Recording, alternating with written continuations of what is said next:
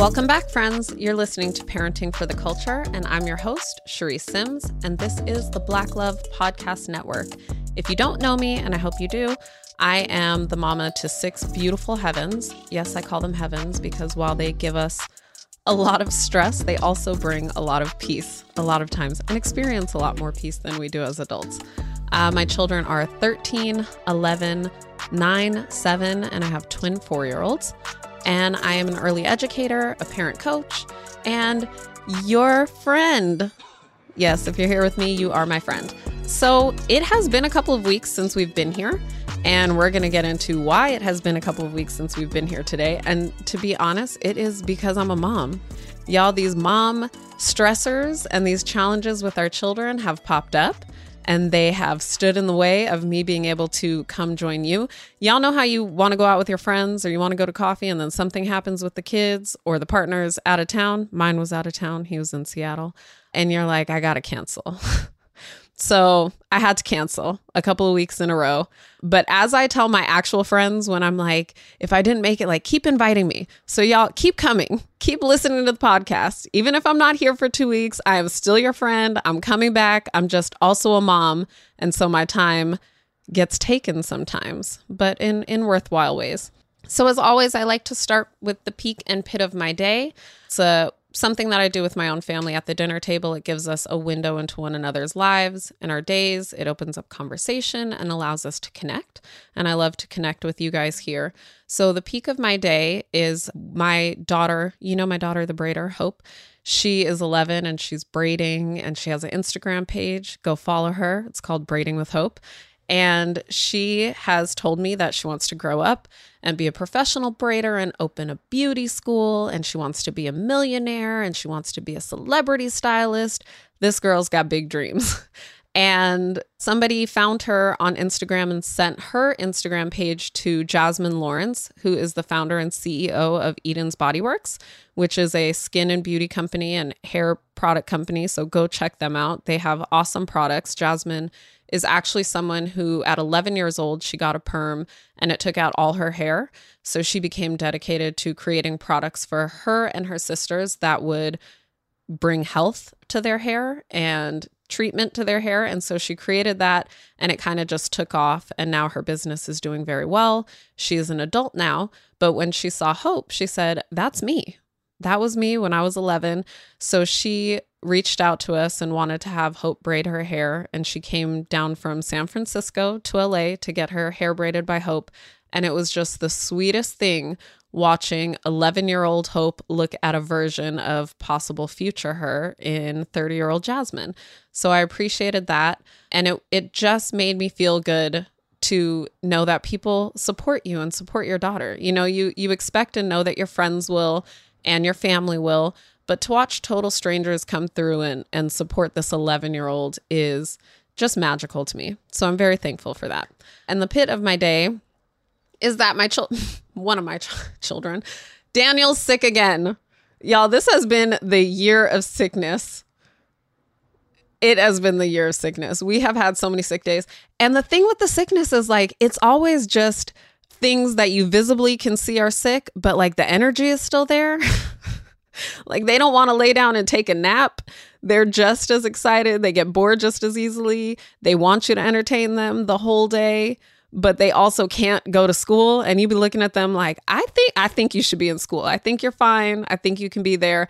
And the school's looking at you like, nah, keep them home. So we are at that point where it's nah, keep him home. And he's like, mommy, look at me, mommy, mommy, mommy. If you have ever met my children, I don't know why, but Daniel is the sneakiest one because you think that he is the quiet one. This boy talks so much. Like, I think I talk a lot and that I talk fast. This guy, I don't think he breathes. It, he just talks nonstop.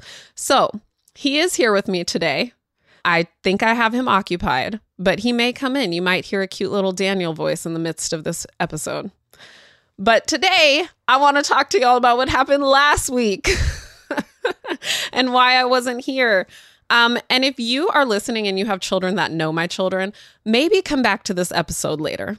because I'm about to tell you some of our business. And I was really happy when an eleven-year-old came up to me and was like, I listened to your podcast and it's so good.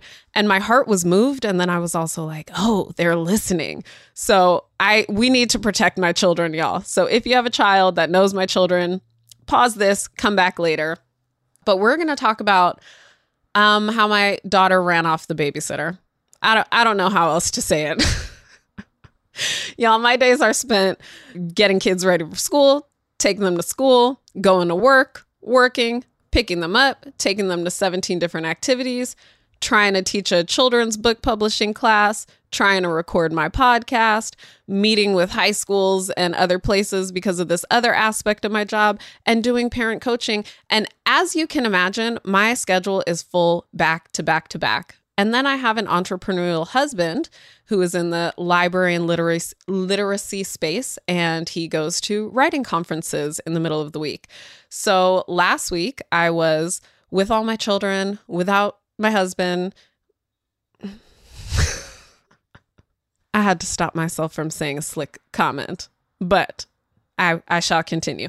And I usually have a babysitter on Mondays and Wednesdays to help me with the nighttime routine and getting the children to all the different activities, because I will literally have a third of my children in Santa Monica, a third of my children in L A, and a third of my children in Marina Del Rey. And I can't be at all the places at once. So our babysitter was at the house with the youngest three. I was at basketball with my second oldest, and I start getting text messages from everyone in the house talking about your child. I'm going to try not to say her name, but if you guys listen to the episodes, you'll probably figure out who it is anyways.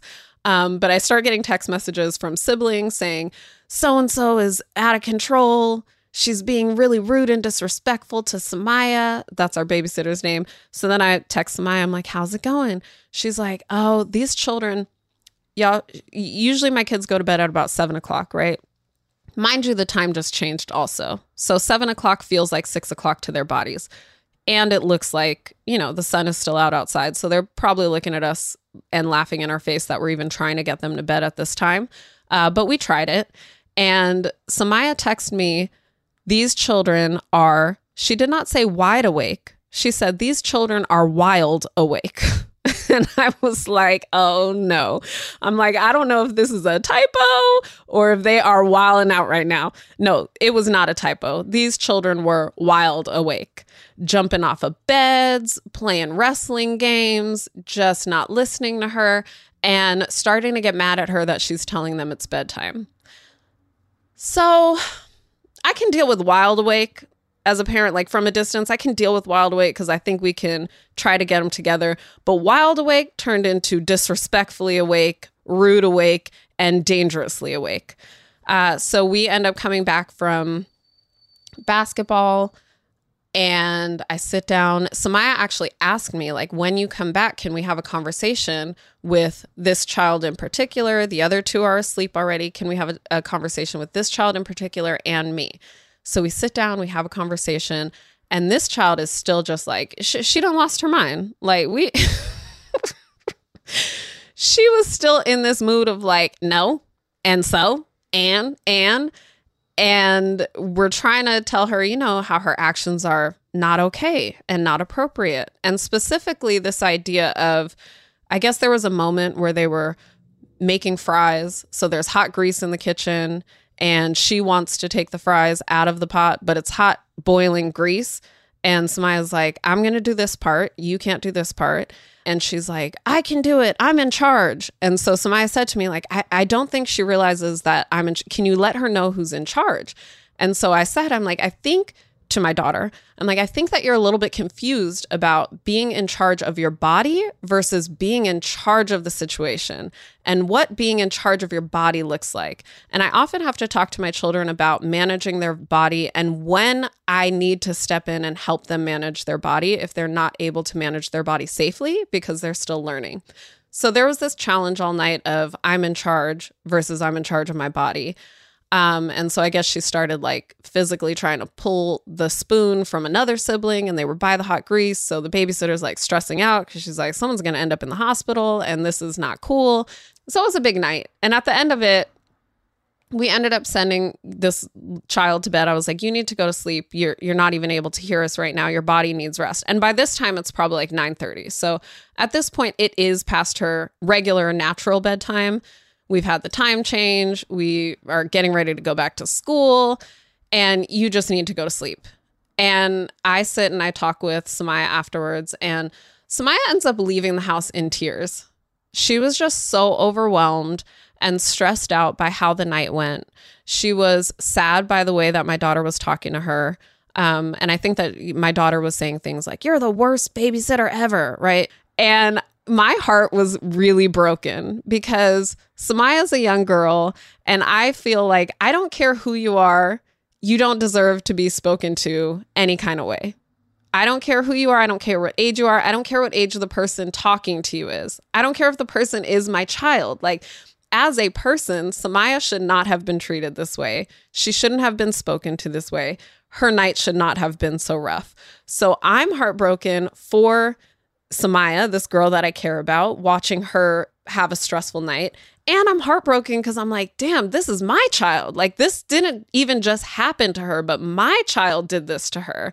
And my child is the one who caused her to feel this stress and anxiety. And then there's this other side for me where I'm like, man, who am I? Like, I got this parenting podcast. I got parents scheduling meetings with me to ask about their children. And here I am in my house with my child making grown people cry and and leave the house at nine thirty at night crying like, I should just quit everything. I shouldn't be a teacher. I shouldn't be a parent coach. I shouldn't have a parenting podcast. Like, this sucks. And as I'm going through this th- these thoughts, I start getting really angry and resentful. And this is where that pillar awareness comes in, right? We talked about being aware of your feelings, being aware of what's triggering you and how that affects how you approach parenting and how you show up. Now, fortunately for me, this was already nighttime, so this child had already gone to the bed. If this child was awake, I probably would have been really, really upset with them and like really aggressive in the way that I approached it. And I would have approached the situation in a way where it's just reaction, like not no response, just reaction. And I remember also that Uh, Samaya said to me, like, I think one of the problems is that she doesn't think there are any consequences to her actions. And that for me is triggering, not not in a negative way of like, oh, I can't believe Samaya just said that to me, but in the way of, you know, conscious parenting, gentle parenting, it is always being challenged by so many people. And I think that is one of the biggest challenges is like when you approach it a certain way, there are no consequences. And so your children will just act any type of way. Your children are gro- going to grow up to be brats. Your children are going to grow up to not know boundaries, not know consequences, and do whatever they want. And so hearing that my daughter didn't think there were any consequences, it did spiral me down this thought process of like, maybe this isn't working. Maybe I should be doing something different. Maybe I should whoop her. I don't know. And I was feeling really, just really bad about the situation. Bad for Samaya, bad for my daughter, bad for me. And I know that we have also talked about the pillar of perception. And I have shared that my perception of children is that they are good and that they're good children having a hard time. Well, in this moment, to be quite honest, like I'm having a very hard time with the perception or per- perspective that my child is good. I'm like, no, these things are not good, right? But I have to take a step back and remember, no, my child is good, but her behavior is not right now. The things she is saying, what she is choosing to do with her body, with her words, with her choices, like these are not good choices, but she's still a good person. And I have to address her as a good human. Otherwise, I'm I'm going to be mean. I'm not going to get through to her. She's going to see me as someone who's not on her side. And that is something that I've actually talked about recently with other with other parents in, in my parent coaching is this idea of being on the same team as your child. Because if you want them to learn a skill, if you want them to grow, if you want them to change their behavior in certain ways, like they're really going to do it best if they feel like you are on their team and you care about them and you are supporting them, right? I don't know if any of y'all have people in your life who are just critical And if they tell you something, it, it almost even feels like, no, I don't even believe what you're saying, because you're not someone that's on my side. You're not someone that's on my team. So I can't even believe what you tell me to do, because you're someone that's just critical of me, and you're just somebody who doesn't like me. And so you're not you're not the person who's going to help me grow in this area. So being on the same team as your child is important. And in order to do that, I had to, one, be aware of my own feelings, triggers, and thoughts. I had to, two, be aware of what my perspective and perception was of the situation and of my child, and start, you know, kind of thinking through, like, what what is going on? Another thing that I talk about is this idea of parenting being like a processing job. Helping your children to process situations, helping your children to process emotions, you yourself processing your emo- emotions and experiences. And so while she was asleep, my job at that moment, as tired as I was, was to process the situation. And I think on that night, I couldn't help but to want to try to process what was happening. I think that it is okay if you feel tired in these moments to for yourself to get some sleep, right? Take care of your basic needs and address this with a clear mind and with more energy. I could not do that on that night. I had to start processing that night because of how I felt. But I had to start thinking, I'm like, okay, well, the time did just change. Maybe this is messing her up. So for me, saying the time changed was not that, that it, it doesn't match what's happening. Like her calling somebody the worst person or worst babysitter ever, her fighting over hot grease, that that behavior doesn't necessarily match a time change, because there were many other things that happened that night as well. So yes, the time change could mess her up in the sense that she's tired and it's a little bit harder for her to manage her emotions, but that's a lot. So I start thinking some more. I'm like, what else is going on with her? And I realize uh, th- this is where y'all are going to figure out who it is. But my daughter has um, really bad eczema. And for her eczema, the only thing that we've found that works is a topical treatment that is a steroid cream. And it is actually a real thing that when the body stops using these steroids dramatically and instantly, they can go into withdrawal. So we actually did run out of her cream a couple of days before. And so she's not using her cream. Her body is breaking out all over. She has these little bumps. Her eczema is starting to come back in full effect. And I have seen in the past how when her eczema is bad, it affects her sleep, which is going to affect how she feels the next day, which is going to affect her behavior. And now I also know that her body is going into withdrawal because she doesn't have her steroid cream, right? And I share this not to say that I'm excusing her, but I'm also noticing how these things are affecting other areas of her life, and how sometimes refilling her prescription of cream, I'm like, oh, we could just use Aquaphor tonight and I'll get back to the steroid cream like in a couple of days. But no, it's actually more immediate that I need to do this and handle it, because now it's affecting her behavior. It's affecting her choices. It's affecting her ability to manage herself. And I'm not Maybe I am trying to excuse my daughter. I don't know. I'm not trying to excuse the behavior, but I am trying to figure out what is happening and what's wrong. Because if I can't figure out the root of the problem and I'm just addressing the behavior and telling her, you know, you're in trouble, no T V, I'm not actually helping whatever else is going on with her body. And it's important to me to be able to help the whole child, right? I don't just want a child who acts right because they're afraid to misbehave for the sake of misbehaving and the consequence of it. I want a child who actually genuinely chooses to treat people with respect and kindness. And I also want a child who grows into an adult who, when they see that something is wrong, they know how to speak up. I don't just want to kill that part of her. So anyways, I go to sleep, day passes. And this is one of those things, like I'm like, I often share with you guys how important it is to work on building skills outside of the moment. That inside of the moment, they're pissed off, they're dysregulated, they're upset, and it's going to be really hard to teach them skills in those moments. It's going to be really hard to even throw logic at them in those moments. And so sometimes the frustrating part of parenting is that we have to wait to get outside of the moment to teach them these skills, to share with them the logic of the situation, to try to teach them the empathy and compassion of thinking about the other person. So I recognize that my daughter is dysregulated all night long, acting crazy, jumping off stuff, yelling at people, fighting over grease. And so for me in that moment, regulation wasn't a thing. And when I talk about regulation, I want to take a quick moment to talk to you guys about what regulation is. I think a lot of times we talk about regulation in the parenting space as managing emotions, and that's just one aspect of what self-regulation looks like. There are actually four parts to self-regulation. Three of them are what we call executive functioning skills, and then the fourth one is managing emotions. I'm going to give these to you real quick, and then maybe on another episode we can go fully into what regulation looks like, dysregulation looks like, and how to self-regulate or start to build those skills. But one of the first S aspects is flexible attention. That's the ability to shift attention. I don't know if you've ever heard of people talking about like hyperfocus, or maybe you have the T V on and you're trying to get your child's attention and they're just kind of zoned out. That is that flexible attention. Like if your children have the ability, or you yourself, if you have the ability to be flexible in your attention and to shift attention from one thing to another, right?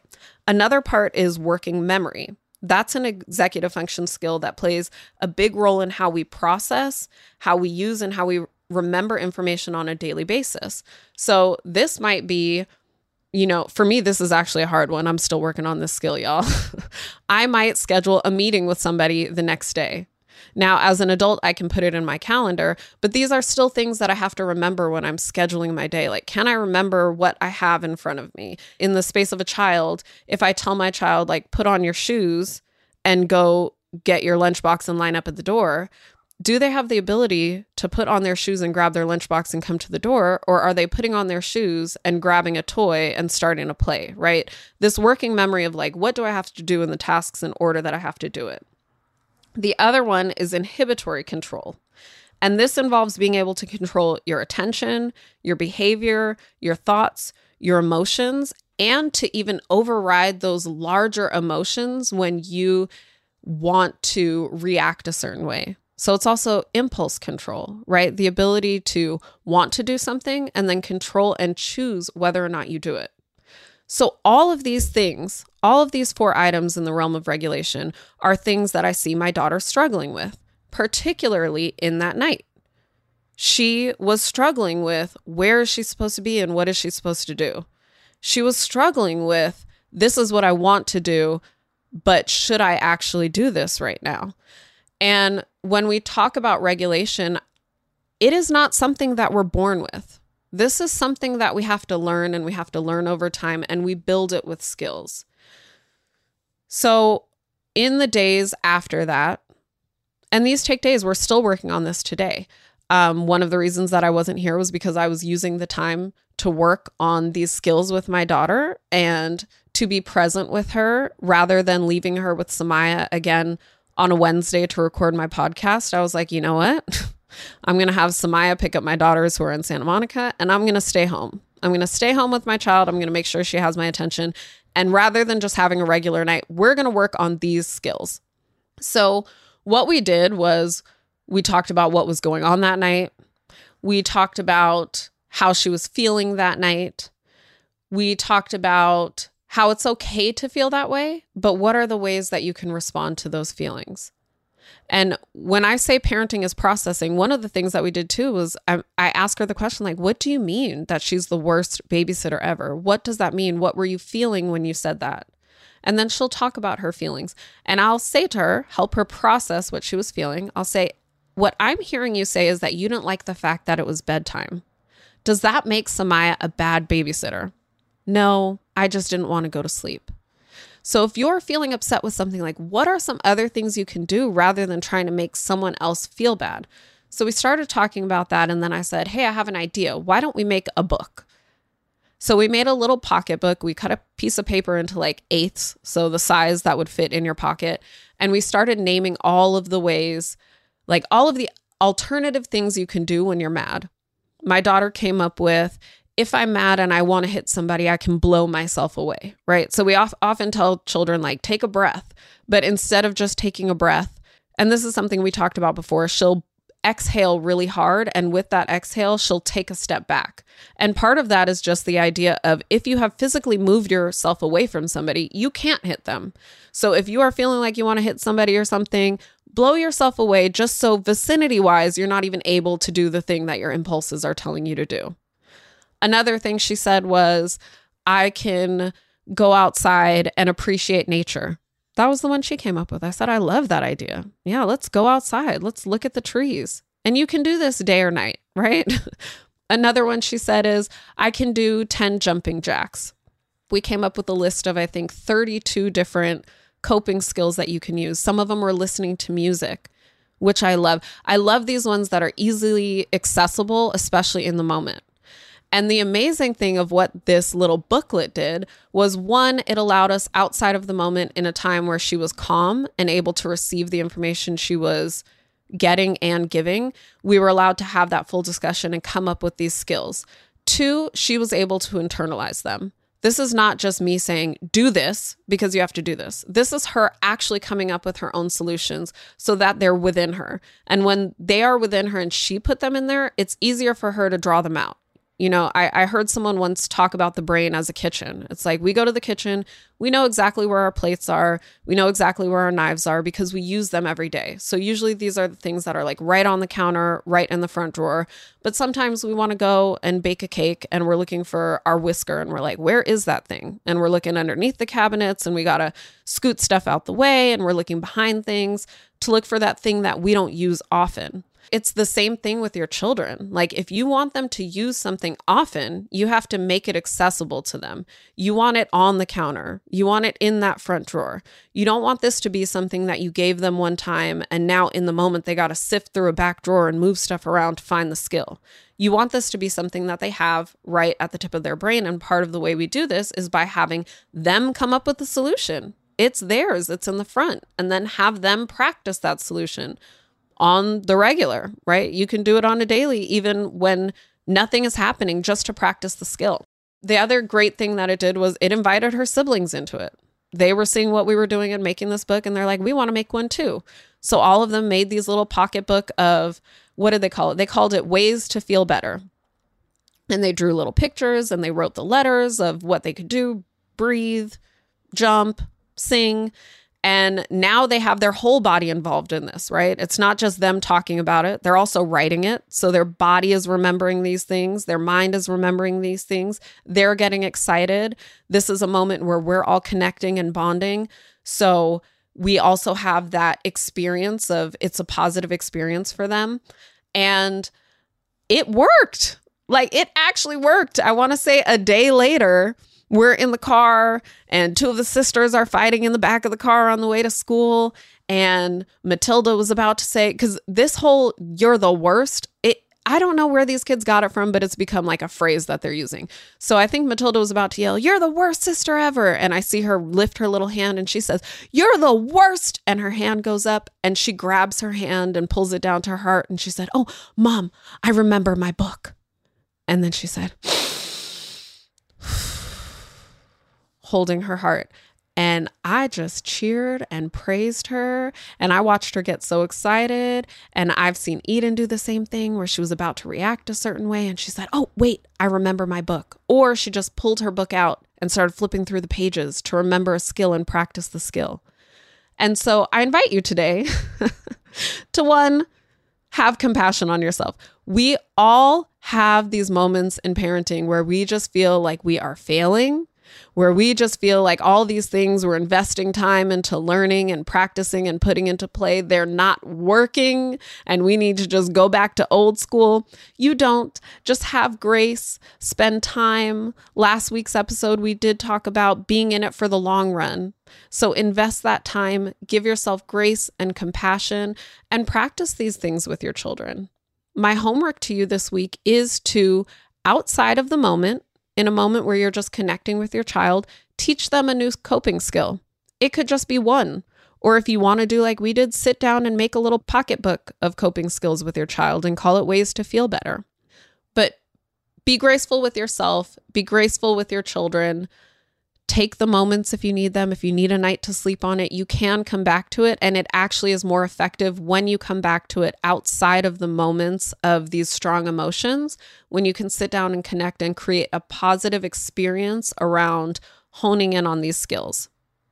So I hope that helped somebody today. If it helped nobody, it helped me just to get it off my chest. So thank y'all for listening. I told y'all you're my friends. Come back next week. We have more for you. And don't forget to join the free Parenting for the Culture podcast club on uh, Google Classrooms.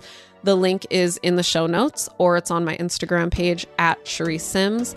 And always, always connect with me if you guys have questions, if you have these moments of struggle, or if you just want to release and share with somebody what's going on.